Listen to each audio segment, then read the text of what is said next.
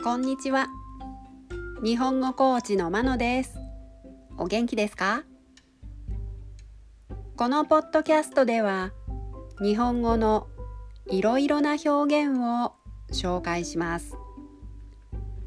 このような表現を知っていると相手が言っていることがもっとわかるようになりあなたが言いたいことがもっと言えるようになります。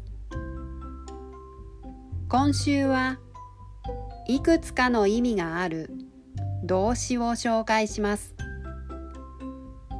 動詞の形は同じでも意味がいろいろあるものがあります。何かを言いたいときにどの動詞を使えばいいかわからない。そんな時にこれから紹介する動詞を思い出してみてください。先週から「取る」を紹介しています。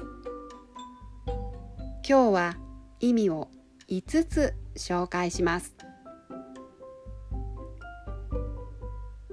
取るの意味26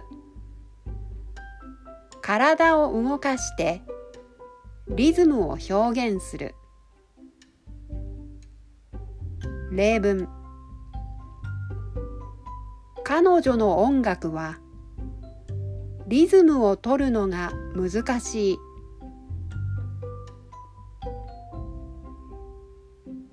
取るの意味。27取り外す。例文。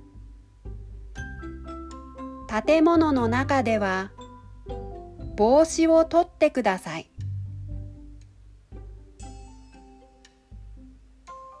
取るの意味28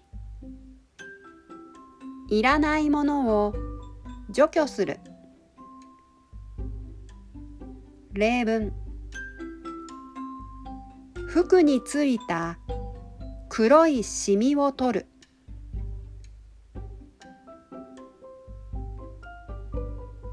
取るの意味。29苦痛を除去する。例文。温泉に入って。疲れを取りました。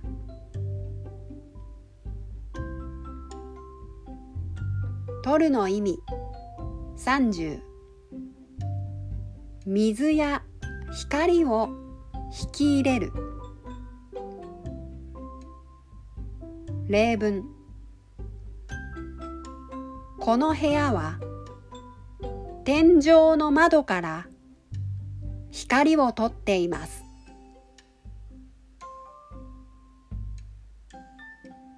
いかがでしたか？